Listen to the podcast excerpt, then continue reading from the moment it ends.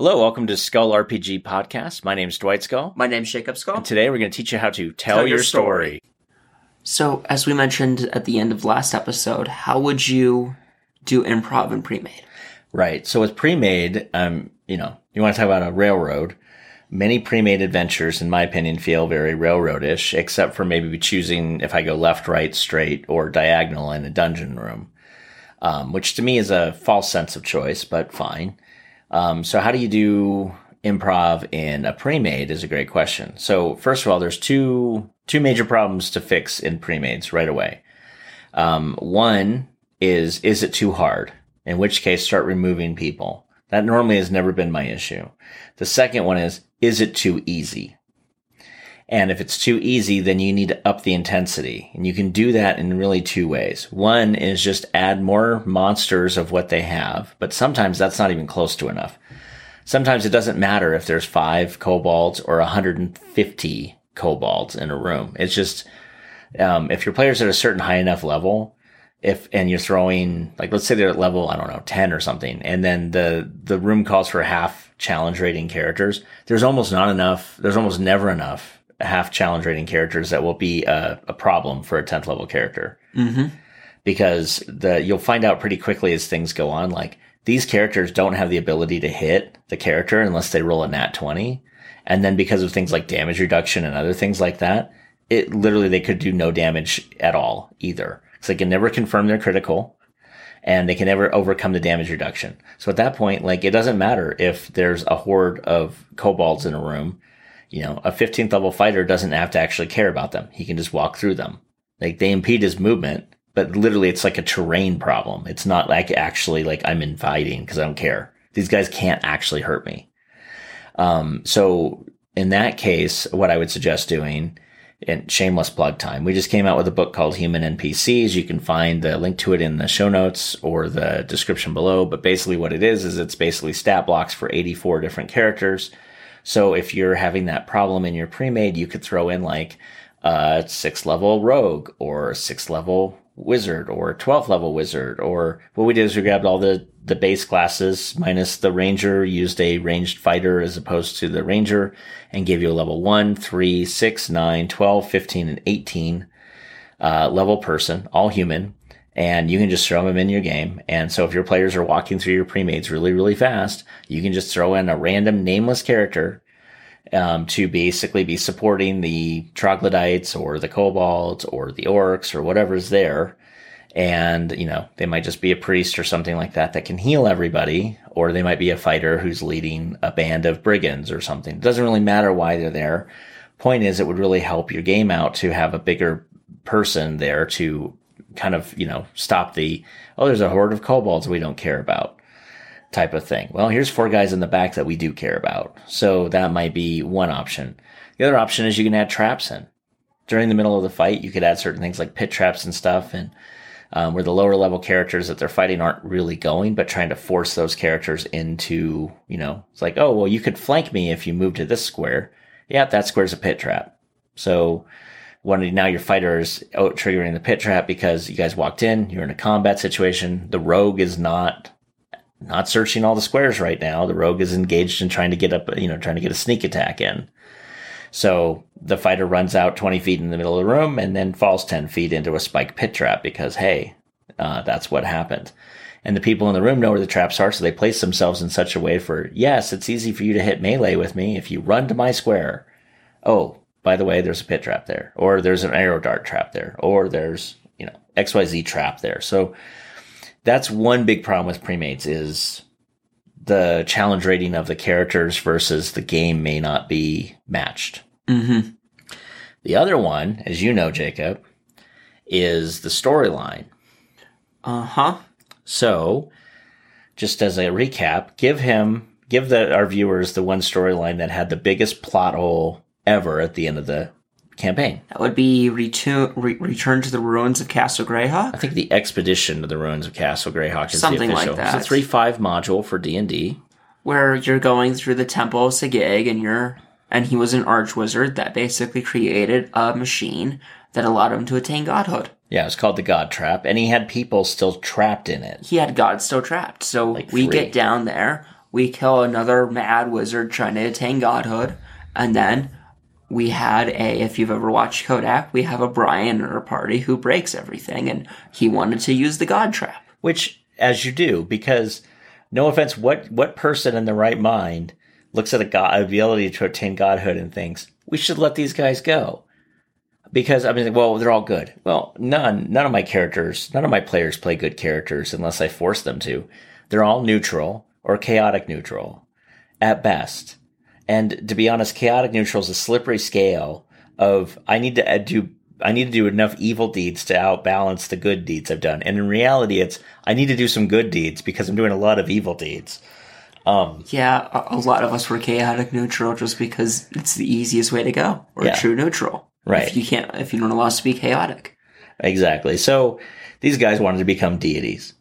There are no rules, no reason, no ability not to do it. And because I have a min maxer law, ro- rules lawyer in my party, Matt, who's been on the podcast before, he literally could not roll below a 40 in the knowledge arcana. Uh, In any knowledges. And well, in any knowledge, but I mean, he does a knowledge arcana and he's getting like a 60 something. And it's like, well, crap. He probably understands how this works enough. So I literally had to make a rule, talking about improv, where I said, okay, here's what's going to happen. We are going to do an alternate reality. We're splitting reality. So in your guys' reality, Matt, you tried the God trap and it failed. It did not work. You killed the three deities in there and you all got bumped up by five levels. Congrats. We're done. Now let's play. Now, now this this game's over. Like we're done. You guys have done everything you needed to do. Is there anything else you care about doing? No, we're fine. Okay, great. So we go on with life. So let's now spend the next four game sessions. What if alternate reality? It's never happened. You all became Matt. You became a god through this. And then Matt proceeded to use the god trap to then ensnare other deities to then bring them here to then make the rest of the party a god. And because we were playing alternate reality, I didn't care that they broke my game. Just mm-hmm. didn't care. Also, we were at the end of the game, so I didn't care then either. So that may be a fun thing to think about is to literally say, okay, we're going to put a pin in our game right here. We're going to pause our game, but uh, we're going to do an alternate reality where you do succeed at this, but in real reality, you failed. Okay. Didn't work like you thought. You know, maybe you got some really cool bonuses out of it, but like you're, you're not becoming a deity. But we're going to spend the next five or six game sessions playing in an alternate universe where you did and have fun with that. So one way to improv in pre-mades is what if they, there's no choice. Like they've never given you the choice that the players obviously want to take. Well, you could literally just say, okay, let's put a pin in this. Let's make an alternate reality version of it. Let's break the game to death. Let's not even care about the pre-made anymore. And you guys go out and do whatever the heck you want. Mm-hmm. And then in like five, ten weeks, we're going to come back. We're going to go back to this point in this book and we're going to go run the pre-made again. the rest of the pre-made with the fact that you actually did not succeed. But now you had a cool, like, Marvel's what if watcher adventure of what if they did succeed. So that's another way to handle improv in your RPG is to, you know, yeah, let them do it. But maybe if you realize it's going to break your game so fundamentally, just don't let them actually do it. So, um, I mean, the other problem with pre-mades is just because, again, their testers are not my testers. So I think the, the, the games are either too hard or too easy. And too hard would be an example of like Tomb of Horrors. Oh, And I don't even know how you fix Tomb of Horrors except don't play it. I'll be honest with you. I just, I just don't know how of to do it. Horrors has so many problems. Yeah. Because they just throw in puzzles that you can't solve and other things just to punish you for So exploring. let's say you decide to play Tomb of Horrors, which I heard they just released for five, yes, they did. and they haven't fixed any of the issues they had in three No. or in two. No. or They've in kept three it five. the same. Kept it the same. And There's some really weird spots where if you, as the GM, you're reading this, like this makes no sense. You're right. It makes no trap. sense. Co- co- So corridor. what I would do in those cases, if you run across a pre-made where the thing is not written well enough that it doesn't make any sense, what you do is simply this: give them a knowledge roll. Just make them roll an intelligence check or a wisdom check or some sort of check that makes sense. You can make it a saving throw if you wish, because that'll give them more bonuses, especially in the 5e system. So somebody can easily do like a 10 or 15 on it without have, uh, too much problems if they're high enough level. And then literally just give them the answer. Like in that case, there's a misprint where there's a chest that's over that's literally in front of this wall that supposedly is like the only major corridor in and out of this thing. So somehow they're like climbing over a five foot tall chest every single time they want to walk through this dungeon. It makes no sense. And it hides everything. And then the descriptive test text doesn't help because it hides the actual thing. Yep. So what you do is as soon as they get there, they search the thing for traps, they do whatever needs to be done on the chest. You immediately have them all make a wisdom check or something and make sure that somebody in the party has a high enough thing that's been rolling well enough that they can get it. As soon as they check do, in that case would be helpful because you're supposed to find the five foot five feet down the corridor. Oh, there's a little bit of the paper tearing on the wallpaper. Oh, there's the secret door. Literally a little bit And of you're a paper. supposed to remember that somehow. Oh, and it's a huge check in the three five. I think it was like a thirty or something somehow. And there's and as a level eight character, you could never hit it. Like you had to roll like an eighteen or something typically to even hit it. I know. I, yeah, I know. You, you- Jacob's giving me this look like what, and I'm like, I dude, Tomb of Horrors was a mess. This is uh, why we died. Oh, a lot.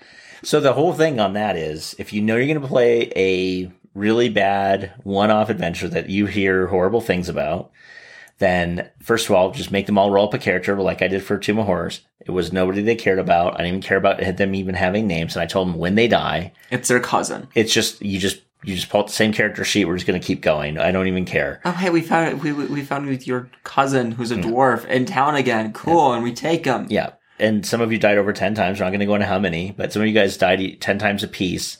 And so it was just easier to do that. No one cared about names. It didn't matter. We just kept rolling and they kept dying. And then what I would do differently is I would have things where it's like, oh my God, you're not getting this. Um, and I think that's what I did. Like they're not seeing this. This makes no sense. I literally just said, okay, make me a, make me a check. And I made sure the check was so stupid that they couldn't fail it. And I said, oh, you noticed this. You feel a breeze coming through the hallway there. It looks like a dead end though. Oh, cool. We know there's a secret door. Yep. Okay. You bash on it. The door opens. Thank God you're through. There were sections where you're like, open up to a secret door, closet. Oh, there's a there's a secret door behind that closet. To lead to 80 more closets that have secret doors. Why? Yes, it was bad. So if you're playing it, if you got into an RPG, pre-made RPG, it doesn't make any sense and you're reading through it, and one, maybe just stop. But two, if you feel like you really need to conquer the Tomb of Horrors, so you can all say you played it, which is fine if that's one of you, if that's you. Note you're going to have to make a lot of capitulations to make it actually work, and don't be afraid to do that as a GM, because if you don't do that, you'll literally be sitting in the same spot for an hour and a half where no one is having any fun, everyone's frustrated, and you're frustrated too. So my suggestion is improv on um, pre-made RPGs is you're supposed to be having fun, and if you're not having fun, it's probably the RPGs pre-made that's that's the problem, not you and your group. So do what you can to basically alleviate those problems and make it easier for them to play and have a good time. That is my suggestion, and we'll see you tomorrow. Hey, thanks for listening. And for more resources, please go to skullrpg.com.